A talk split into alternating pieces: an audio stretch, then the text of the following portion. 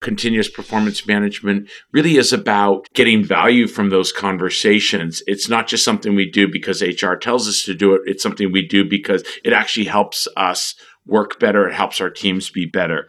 It tends to be a switch from accountability to forward focus and development. It tends to have switched from being very prescriptive and narrow. Here's your four goals. This is what we're going to talk about to including those goals, but also impact and overall success in one's position, but also overall impact in the organization. The key thing is the continuous, right? It's ongoing. It's not just once or twice a year. Welcome to Dreams with Deadlines, a podcast by Quantive. We talk about bringing strategy, teams, and data together to drive better business outcomes. I'm your host, Jenny Herald. In this episode of Dreams with Deadlines, we explore performance management with executive coach and organizational development consultant Devon Brown. He's dedicated to growing and developing individual leaders and transforming teams and organizations. Here are a few of the things we talked about. Why meaningful results start with meaningful peer to peer conversation. The difference between and mechanics behind one on ones versus check ins. How to apply OKRs and measure for individual success within a team context. We wrap things up with a signature round of quick fire questions. Let's jump in. Our guest for today on Dreams and Deadlines is a highly respected organizational development thought leader known for transforming companies, leaders, and teams through innovative performance systems. He helps companies build performance systems that support OKR success, enable feedback, and drive performance through transformative peer to peer conversations. So, welcome to the show, Devon Brown of Inciting Leaders. Great to have you here. Thank you, Jenny. I'm excited to be here. All right, so we have quite a bit to cover today. Let's start from the top. In some of your writing, you cite Adobe, Microsoft, Deloitte, Gap, and GE as having been at the forefront of a trend away from traditional performance management to continuous performance management. Can you describe that shift? Yeah, so it really started 2009, 10 into the teen years and historically performance management has been a HR driven annual event.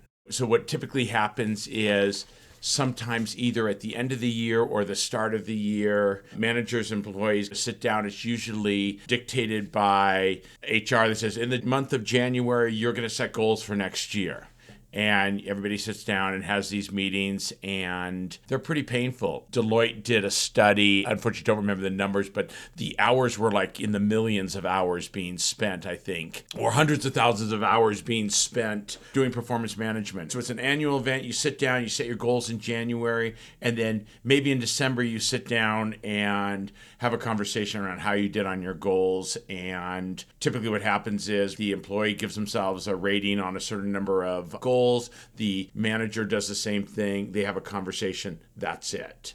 And it's problematic. It tends to be unmotivating. People are biased, so they tend to remember what happened in the last few months, not six months ago, nine months ago. And so the switch to continuous performance management has moved from annual to frequent ongoing so it's ongoing conversations instead of being top down driven by hr the goal of it is to be employee and i would also say manager driven I think about continuous performance management really is about getting value from those conversations. It's not just something we do because HR tells us to do it, it's something we do because it actually helps us work better, it helps our teams be better. It tends to be a switch from accountability to forward focus and development. It tends to have switched from being very prescriptive and narrow. Here's your four goals. This is what we're going to talk about, to including goals, those goals, but also impact and overall success in one's position, but also overall impact in the organization the key thing I think in that is the continuous, right? It's ongoing. It's not just once or twice a year, but it's frequent conversations, whether it's quarterly, monthly, or more often. So maybe we can talk about that because on the show we talk a lot about OKRs. There's this sibling to the OKRs, which a lot of people probably know about if they've read John Doerr's book, Measure What Matters. And he talks about CFRs. What are your thoughts on conversation, feedback, and recognition? Because that's what it sounds like you're talking about. Are you talking about something slightly different? No, that's exactly what I'm talking about. John Doerr actually writes, and I was thinking about this when combined, OKRs and CFRs become continuous performance management. To me, CFRs are the essence, it's the tools of what good leaders do. Good leaders have conversations, good leaders do feedback, good leaders give recognition it's not surprising that is a sister or partner to OKRs. John Doerr talks about it as by having ongoing conversations, by giving feedback, by giving recognition in support of successful OKRs and organizations. Guess what? That's great leadership, right? Which is core to what happened in performance management. Yeah. So let's talk about that in terms of poor leadership. You've mentioned before, and I thought it might incite violence out there. I don't know. That performance management in its previous form is a cover up for poor leadership. That's what you've said before. Let's talk about that. Yeah, so I'm going to be a little bit more inciting and say not so much in its previous form, but actually in its current form of continuous performance management. In its previous form, performance management said, hey, as a manager, once a year, sit down with your employee and figure out goals, and once a year, maybe twice a year, evaluate those goals and use those two conversations to drive that person's pay. No one said that was good leadership, right? In today's world of continuous performance management, we have these HR systems that are driving how often we have conversations or dictating that we should have a certain number of conversations a year.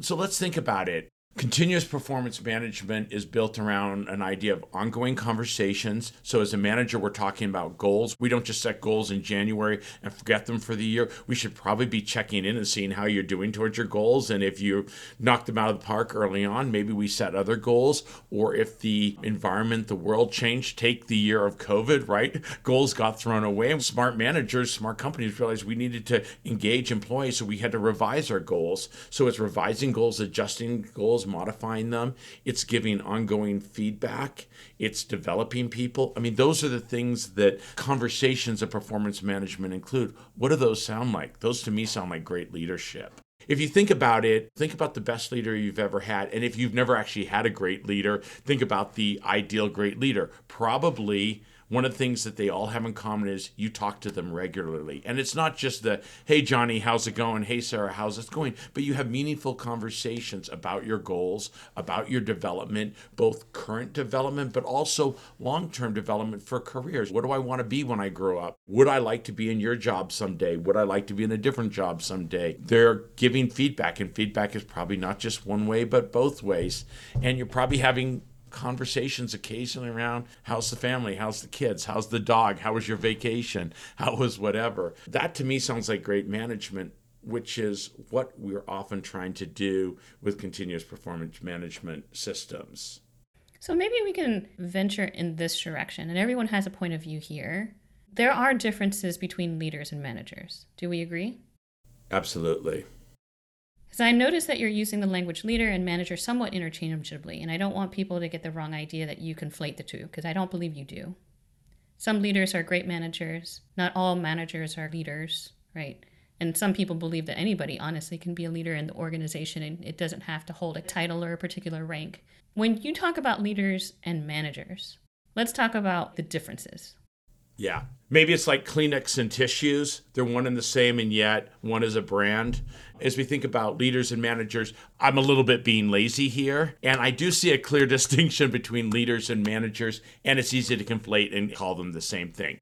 Typically, the view is that manager is a title. I'm a manager because you and three other people report to me, so I'm a manager. Whether I'm a great leader or not is a separate thing. I can be a great leader and not have a management title. For those of you who have kids, right, do you see among your kids, kids who show up as leaders? There are ones who take that kind of initiative, step to the front, are very charismatic. Not that you have to be charismatic to be a leader. And so, what is the difference? We could spend all day debating that. Generally, management tends to be around process around systems, assigning work, assigning tasks, signing off on annual leave or expense reports. It's that kind of tactical, managerial things where to me leadership is about vision it's about getting buy-in getting engagement it's about coaching and developing about growing in organizations, and you saw it myself, it's easy to use them as interchangeably. I've taught a lot of leadership classes. I spent 20 years teaching a variety of leadership classes, and often an exercise we do is to have classes distinguish between leadership and management. And on the one hand, I think it's a good thing to do because it forces people to see them not as different. And yet, we could say a good leader or good manager needs to be able to have skills from both of those areas. I almost wish we had another word that we could use. It's the people that may have direct reports and inspire and grow and do all those things, but they're also have to sign off on time cards and do certain documenting things and and sign off on paychecks or on expense reports, which is the management things. Yeah, that makes sense. Okay, so we've talked about the differences of leaders versus managers. Just I think I track with you there. Leaders are creating change, whereas managers may be responsive or react to them. Leaders are very people focused, whereas managers tend to be very maybe process focused, or at least historically they seem to be. Leaders are seeking feedback. Managers try to minimize weakness or areas that they need to improve upon. These kinds of things.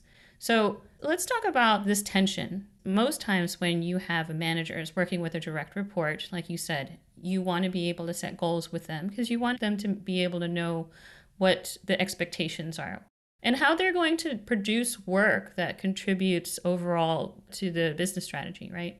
Now, there's a lot of contention out there about using OKRs in performance management. Purists suggest that there's a just say no approach.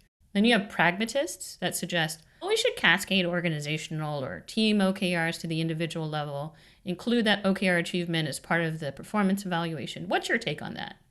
That's a great question. I think that's really why we're here today. If I had to say, I'm probably more of a pragmatist, but I'm a pragmatist that values the heritage of OKRs of the purists. And so, what I mean by that is let me give you a little background. So I come to OKRs not as a OKR expert. I spent my life, my career in organizational development, leadership development.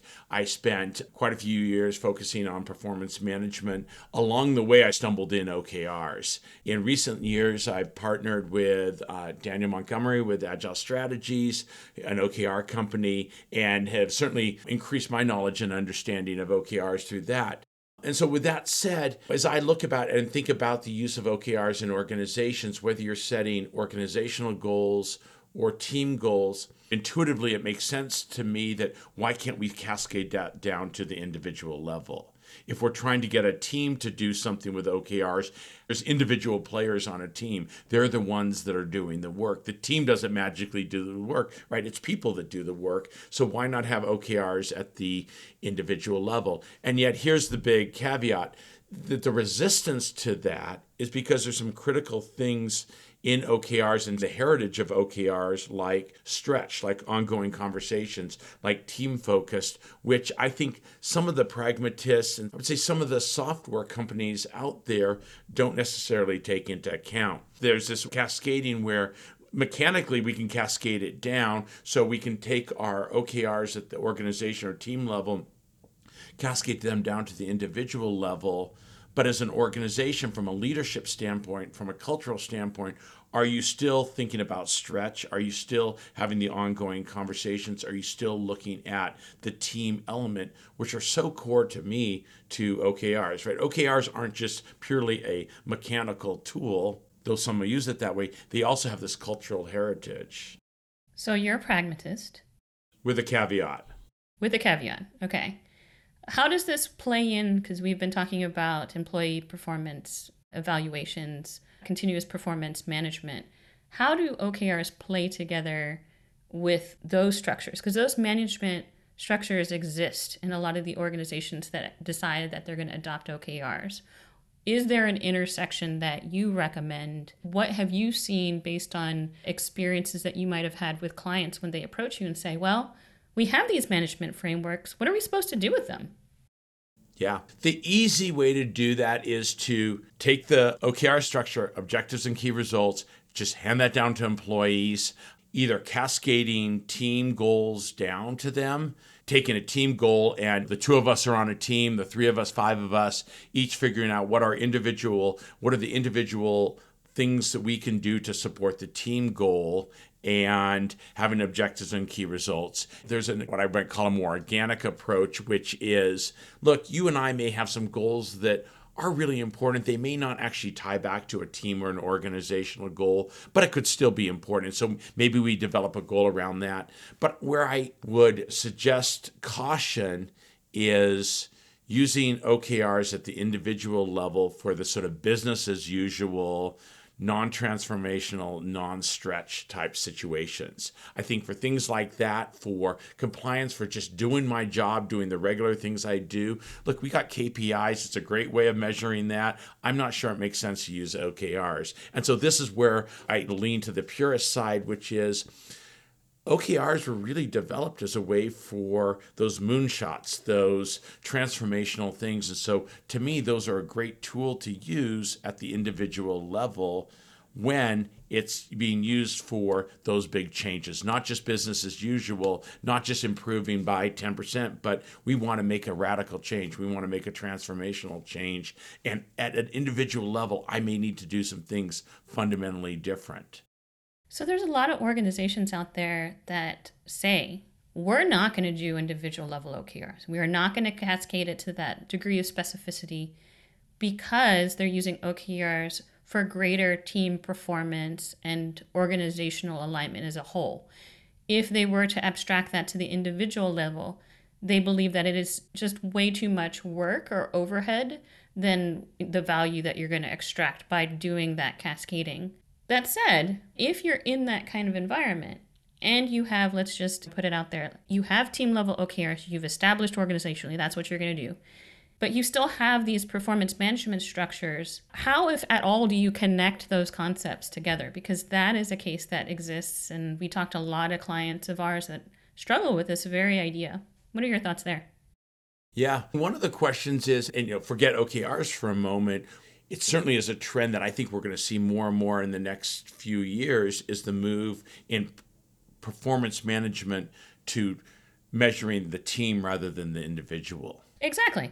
So I think that again, forgetting OKRs for a moment, let me just answer the one part of that question is one of the big moves in performance management is the measures are team measures, not individual measures. We may have individual measures like how we show up and engage, the how of what we do, right? It's am I open minded? Am I supportive? Am I, do I coach people? Do I come across as an ass at work, right? Or am I a good team player, right? Those kind of things. Those are things that we are individual and we could measure and I see the future of performance management. In many cases, that's where the individual performance management is around those individual things that we do, how we engage, how we work together, and the goals that we traditionally think are team goals, and those being at the team level, not at the individual level. And I think we all agree that it's not contentious to think about OKRs at the team level. I do think we can cascade OKRs down to the individual level or have individual level OKRs. I think as we do that, it's important to think about stretch, think about transformational. That's a to me a great way of using OKRs when you're having at the individual level people doing transformational things, very different things, big changes, big growth, innovation. That's a great place to use OKRs. And I would say that we see a trend moving towards team performance management where I think OKRs fit very well. Why do you think that trend is happening? I have my suspicions as to why we're moving from focus on individual performance to team level performance this kind of will rock, I think, a lot of our foundational ideas about how to provide opportunities or compensation, incentives, for example, to the individual level, because there is that movement or that shift. I see it too. Why do you think that's happening? I think our world and the work we're doing is getting increasingly complex. You think of how does work get done, I do a lot of work with financial services. I do a lot of work with small community banks lending money. And it's not just one person or one team that you have a customer comes in and they maybe speak to a loan officer. Well, it's not just the loan officer's job to get that loan approved. You need underwriting, you need a credit servicing team, you need processing, you need legal, you need sales and marketing that even bring people in the door So there is work that one individual person does, but typically things we're trying to achieve in our organizations require not just one person, but a team. And often we, you could use the phrase the team of teams. Okay, so it's really the complexity of our work, and it sounds like the interrelatedness of our work that's really providing that shift from the focus on the individual versus a focus on how the team will perform all together. Exactly. Okay, so knowing now that you believe OKRs and individual performance management can coexist to the extent where you said, so long as it's transformational in nature, so long as we have some sort of stretch element, totally copacetic, if you decide that you're going to cascade that down to the individual level. You had mentioned that you need to create a culture of quality, ongoing conversations being paramount in this. You've described one on ones versus check ins before. Can you provide a description for both for folks who may not be familiar? Because I think I've heard people talk about these things again, kind of synonymously, but you have a point of view here. I'll be honest, the naming of this is a little bit arbitrary, but I've done this because we need to be able to talk about it. I've adopted the idea of check ins. Adobe was one of the early companies that introduced this idea of check ins. And to me, check ins are these ongoing conversations we have around performance, around development, around expectations, around well being, feedback, things like that. I distinguish those from what often I hear clients talk about are one on ones. And the one on ones tend to be more task oriented, they're more operational, they're more tactical. The one on ones, like check ins could happen at a variety of times. Some managers have one on ones weekly, some have them every other week, some have them further apart. These tend to be very solution oriented. Boss, I have a problem. We're trying to fix this, or we're having this issue with this presentation we're doing. They're very kind of work oriented and they're very tactical and very operational. And those are very important. I at no point want to suggest that we don't do those. Those are absolutely critical. And in fact, I've coached for 15, 20 years. One of the things that many managers do is don't do enough of those. And so employees feel they're sort of on their own to get the work done and don't have the support of the manager. So not trying to take away from the value of the one-on-one. To me, the check-in is a bigger picture. It's a little more strategic. It's stepping up out of the weeds, stepping up of the day-to-day problem solving. And I've framed it really around four types of conversations. And it's not that these conversations need to happen at every check-in, absolutely not, but they need to happen over a period of time. And so I see those as the kind of goal setting or ex- expectation setting conversation that's a conversation around setting goals or setting expectations, but also how you're doing on those and how you're moving along with those and what kind of support and changes need to be done to continue to be successful. So that's one conversation. There's a development conversation. To me, this is both sort of short term development, but also could be long term development, career development.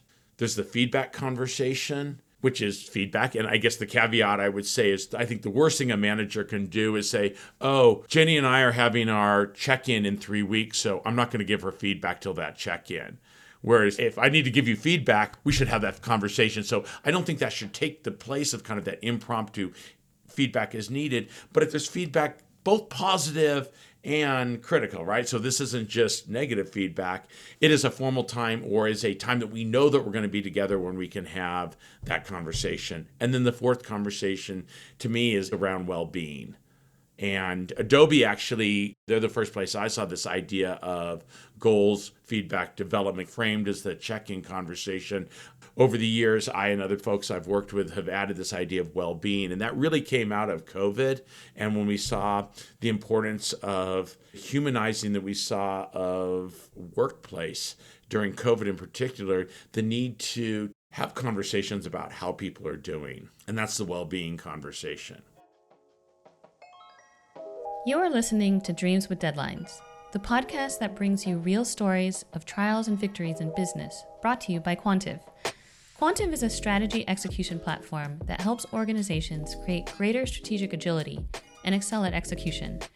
With more than 2,000 customers, Quantive helps companies close the gap between strategy and execution to achieve their best possible. Besides the fact that it was a difficult time, there's a lot of headlines out there about burnout.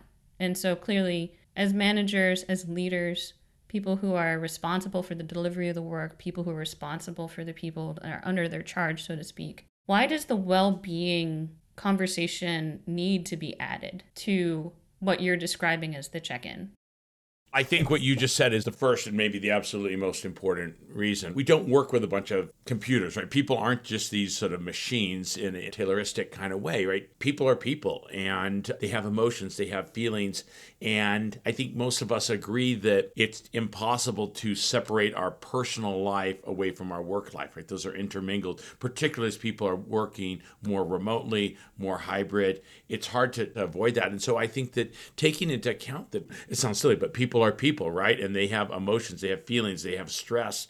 The things that are going on in their lives matter. At no level am I trying to suggest that we should overstep some kind of HR or legal boundaries. That if I'm your boss, in no way are you expected to share your deepest personal, emotional things with me. And yet, I think being available to have conversations around how's the family, how are your kids, how was your vacation, how are you doing? I heard your mom was sick, how's she doing? Having that human side, I think, matters. Where I think about it is, we often do these employee satisfaction or employee engagement surveys. And in the same way that we say, when you do your performance reviews, if it's more traditionally at the end of the year, if you're doing them right, nothing should be a surprise, right? And we hear that over and over again that if I'm doing it right, we've had ongoing conversations. If I'm going to say, look, you were stellar like this and you got some improvement to do here, that shouldn't be new. In the same way, I think that when we do engagement surveys and satisfaction surveys, the essence that we're getting from that probably shouldn't be new if I'm engaged with my team and interacting with my team and having those well being type conversations it shouldn't be a surprise to me if my employees are absolutely engaged and ecstatic with their job or maybe a little disgruntled and frustrated, right? That if I'm having conversations that have some room for the well-being component, that shouldn't be a surprise. Uh, let me give you an example. I was coaching a senior leader, I think he was probably at VP level at an engineering firm, and he had received some feedback on his 360 that he low in relationship building and building connection with people. And I asked him a question that was essentially How often on Monday morning do you go around and ask people how their weekend was? And he looked at me like I just asked him how often he kicks his dog. He was like blank. He was like, what are you talking? Like, I've never, I, am I supposed to do that? So, for lots of people, this human well being thing, that's just part of how we interact. But there's a lot of people also who don't see it, separate work from personal, right? And really pull those apart. And so for him, his coaching, one of the things he worked on is every Monday morning, he would, instead of walking right to his office and shutting the door, he would go and make the rounds of the office and check in and ask people, how was their weekend? And that was transformational for him. He never occurred to him to do that. And what he found by doing that is by asking people how their weekend was. And then as he started to do that, he learned more about them. Oh, Susie has kids that play baseball. Susie's kids are playing baseball this weekend. So on Monday, hey, how did the game go? And it allowed him to build relationships and connection with people and get to know people at a little bit more human level. Is he infringing on sort of HR violations? No, right? This isn't being inappropriate, but it's connecting with people at a human level, which I think allows managers to better understand, better predict, and better see where their employees are and pick up when their employees are potentially disgruntled, right? We all know the saying people leave managers, not companies. Part of that is because many managers have historically been pretty disconnected. We're going to take a short break.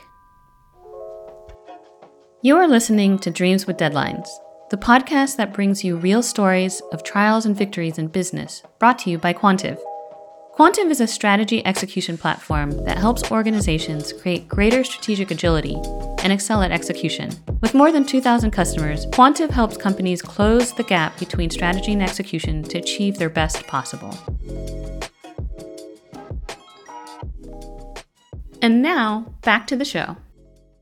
It sounds like what you're talking about, and I don't remember who said this, is this idea that we need to develop two kinds of currency. One is performance currency. This is the currency that we're talking about in terms of expectation setting, development, feedback conversations. It really is centered around the work, which I guess in your definition set would really be around the one on ones, even though I'm using check in language for you. But the other is relational currency, the ability to connect with the people that we're working with. Now, we're not doing this because we want to all hold hands and sing kumbaya. I don't think that's what you're trying to suggest here. But really, it's about how do we connect with the people that we work with so that we can know how we're going to increase levels of motivation. You have a motivated team, it is likely that they're going to be much more productive. And in that much more productive, they're going to develop value. And doing that kind of work, hopefully, will result in the net benefit for the business, which is we're retaining more customers, we're closing more deals, we're making more money.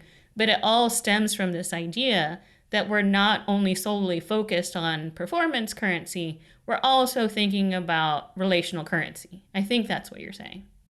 Yeah, absolutely. And these things happen simultaneously that as a leader, as a manager, I have one hat on and it's a very big hat, which is organizational performance. And unabashedly will say, look, if I have a relationship and a connection with people, we can probably get more out of people, right? And that's a sort of relational currency. And there's the human side of it, right? Look, we spend most of our most alert and awake time at work there's a reason that one of the Q12 questions on the Gallup engagement survey is Do you have a best friend at work?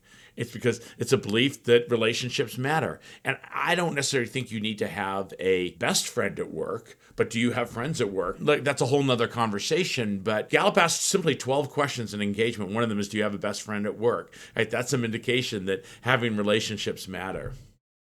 Interesting. Okay, so we've talked about creating a culture of quality and ongoing conversations being key to that. Let's talk about driving what matters. So we've discussed individual participation in OKRs play a role in the performance evaluation to some degree. This is how I've seen it done before, just talking with other HR leaders out there. There are two, well, maybe three camps. The first camp is we do team OKRs. So in order to link somebody's performance evaluation to this OKR concept, what we'll do is talk about how they showed up. Were they supportive of the team in the achievement of that OKRs? To what degree was that? Were they a blocker in any way? That sort of thing. So it really was behavioral focused. Like that's one way to look at it. The second was actual delivery focused. You reached your objective or you didn't to some degree, and that was some percentage of an overall makeup of criteria that goes into someone's performance evaluation.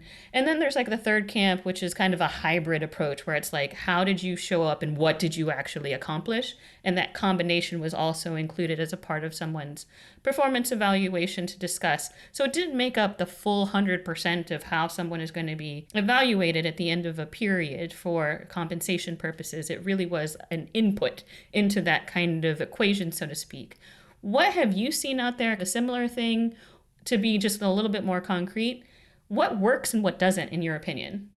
Jenny, my immediate reaction is yes, all of those can work. And I don't think there's anything inherently wrong with any one of those three perspectives or approaches. And I would agree completely that those are generally how it's done. I think there's some nuances there. So, the pure delivery, one of the problems with, I would argue, performance management, whether you're using OKRs or anything else, is we need to be measuring. And in the paper that I wrote that I think you're referring to, we talk about drive matters. We also talk about balancing stretch and agency. I think the piece that we got to make sure is that there is agency. So if, if we're measuring somebody on deliverables, we got to make sure that you actually have the ability, the agency, the control to deliver on that. Where we often see that, and that makes a lot of sense, is with salespeople. Yes, there are a lot of things that are outside salespeople's control, but this is a job that is often very commission based. And so it makes absolute sense, right? Your job is to sell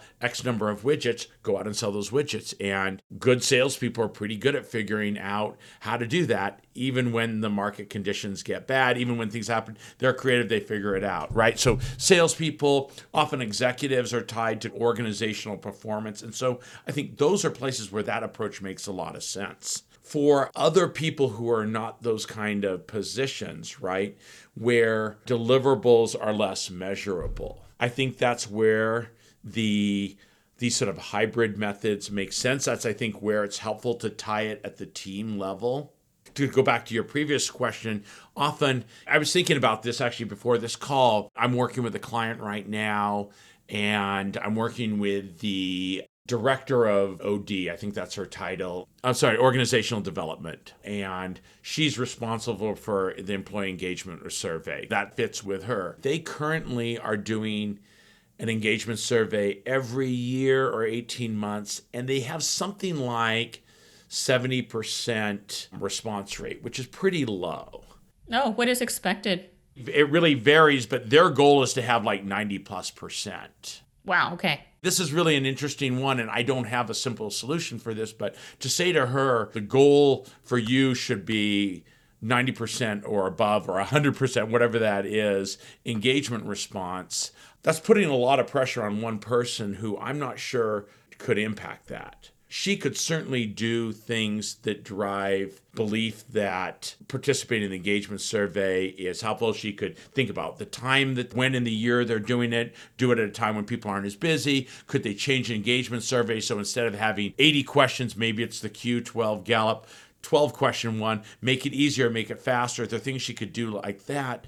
But if the decision to act on the engagement survey is a senior leadership team thing that she may not have a lot of involvement with and historically nothing has been done with engagement surveys and so employees are disgruntled because they feel like we spend all this time people ask us all these questions we do focus groups and then we never see anything really happening she may not have a lot of control over that and so i think that's where we have to be careful in what we're measuring because we want to be measuring things that people do have control over.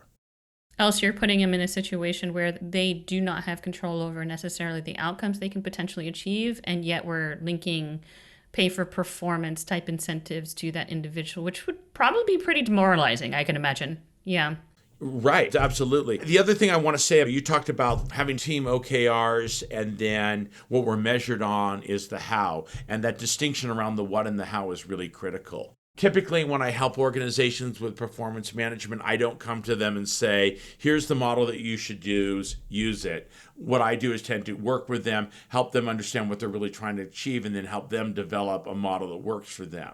With that said i really like the what and how distinction whether it's doing it at the individual level or doing the what at the team level as you suggested in sort of example number one and then the how at the individual level i really like and the reason I like that is because it solves for a couple of issues. One, I think it was probably my first professional job after graduate school. I was hired as the director of leadership development at a consulting firm, became the VP of leadership development.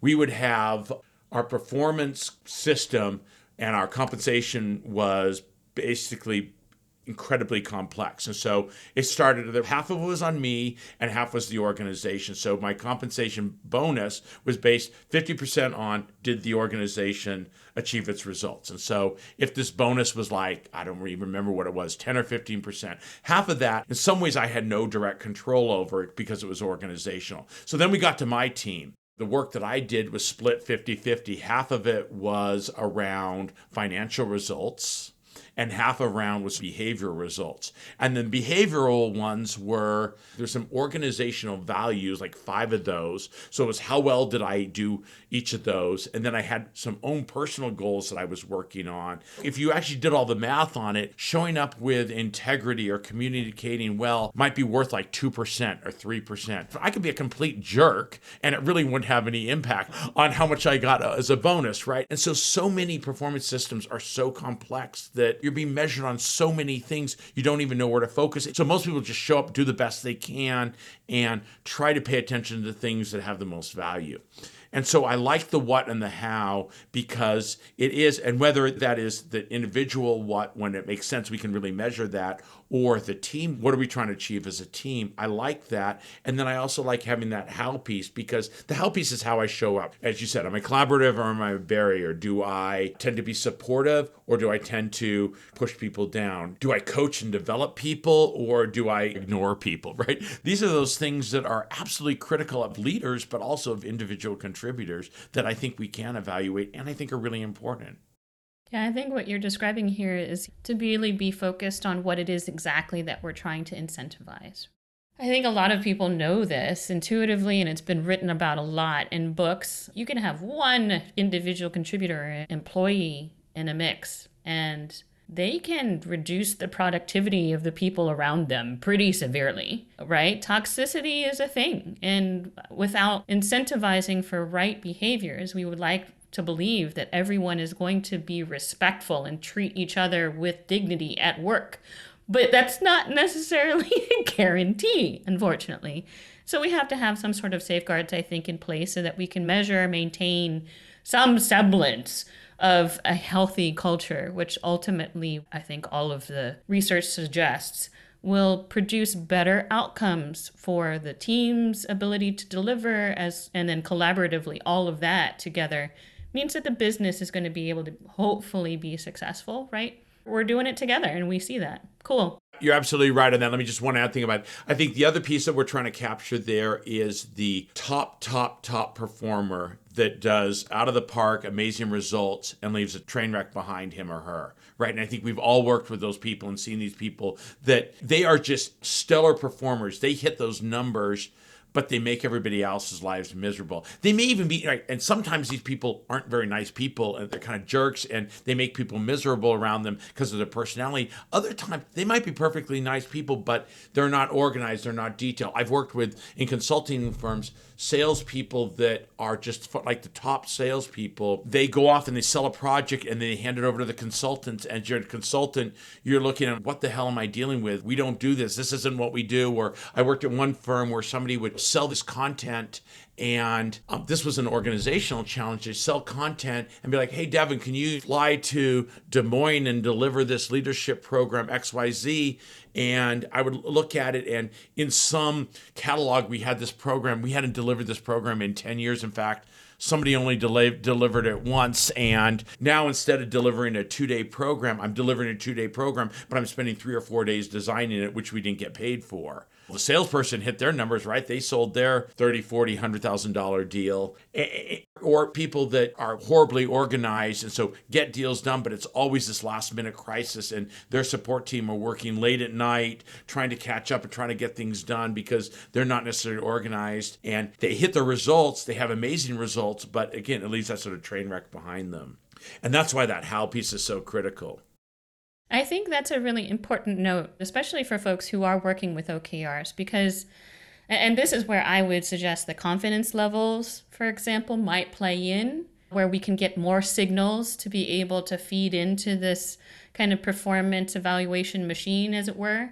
For example, if you did end up, let's say, hitting your number, whatever that might have been, but then, I don't know, a key person on your team quit because they were burnt out as a result of having hit that number. Did you really succeed? That's the question you have to ask yourself because now we have a key member of that team who has left the organization, has left a gap in the skill set of that team that you need to possibly recover for. And then you have to open a requisite, and you've created all of this work effectively for all of these other people to backfill, but you hit your number. So I think for sure the what and the how totally important. So let's talk about the future of management right? We've talked about the past where we had this antiquated although some organizations still do it once a year let's set some goals. We'll check in with you next year. Somebody has to write up some stuff. Maybe they remember the last three months worth of things. The manager vaguely has a notion. They come together they stack rank you and then they give you some sort of compensation as a result.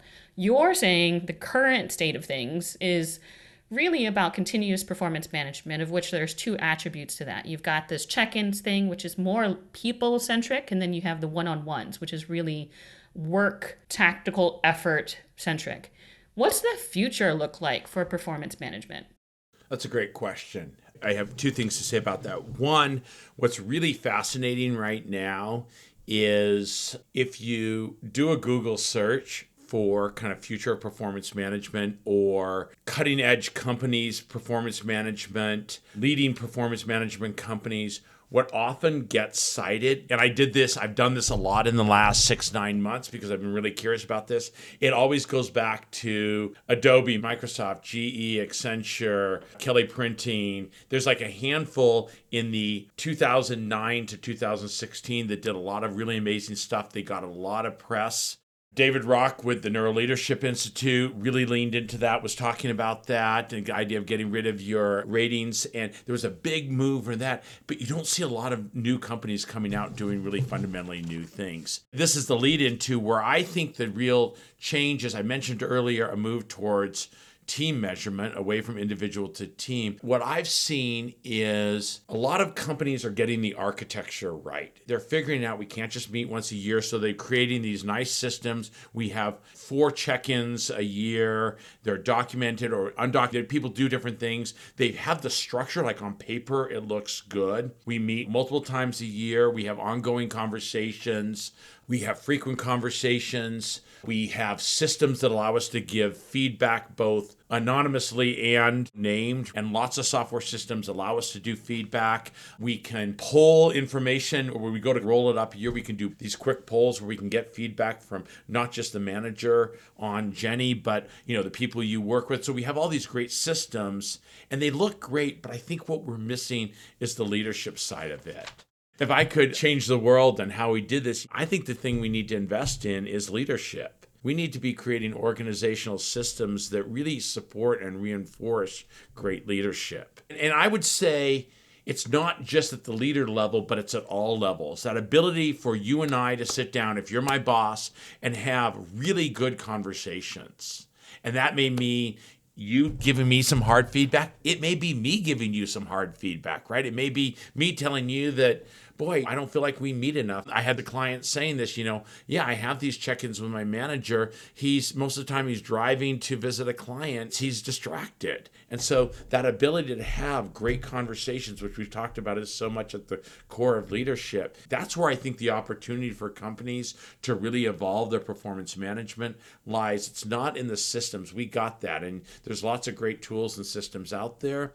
We could spend a whole conversation exploring that and probably have some things to say about that. But I think the real opportunity is around leadership and that ability to engage in great performance conversations at both the manager, leader, and individual level.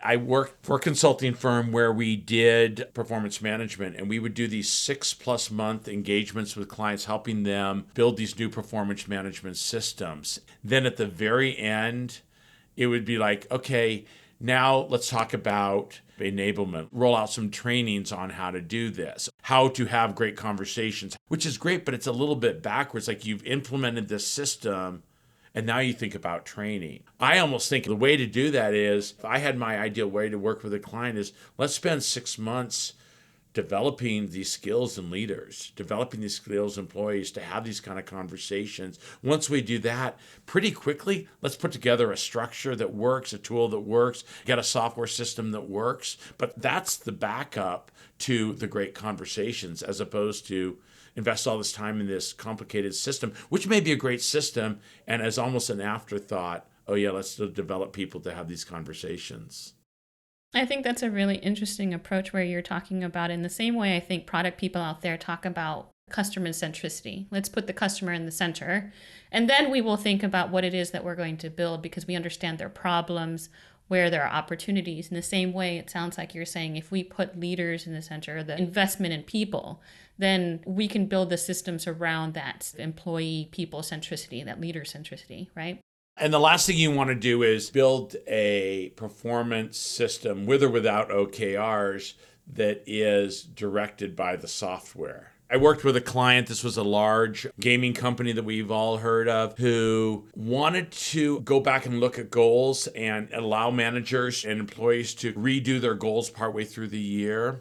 And they knew they needed to have that as part of their performance system, but their tool, their software they use would not allow them to do that. They would set goals in January and they review them in December because if they reviewed them partway through, there's no way they could change the goals mid year. The last thing we want is our software systems to drive how we do performance. Yeah, yeah. Software is driving decisions. That's probably the opposite of what should happen. Cool. We're going to go into some quick fire questions if you're cool with that. Yeah. All right. So, first, and it sounds like you've answered it, what is your dream with the deadline? That's the name of the show. My dream with a deadline, I was thinking about that question. I'm a small company. Inciting leaders is me. And my dream with a deadline is to impact a thousand leaders in 2023. I'm excited about touching those people. And the reason I do this work is is not necessarily because of the leaders I touch, but the impact and the ripple down effect that has on everybody. So we all go to work, we work with bosses. I believe that if we go to work and we work with great bosses, we all come home and are better husband, wives, boyfriend, girlfriends, parents, community members, all of that. And so I feel like if I can help a thousand people be better leaders, it has a huge ripple down effect. And guess what? It also helps companies be successful. What is the number one thing that you think as you're talking about helping leaders out there to up level, what is the number one thing that they should focus on? Yeah, I love that question.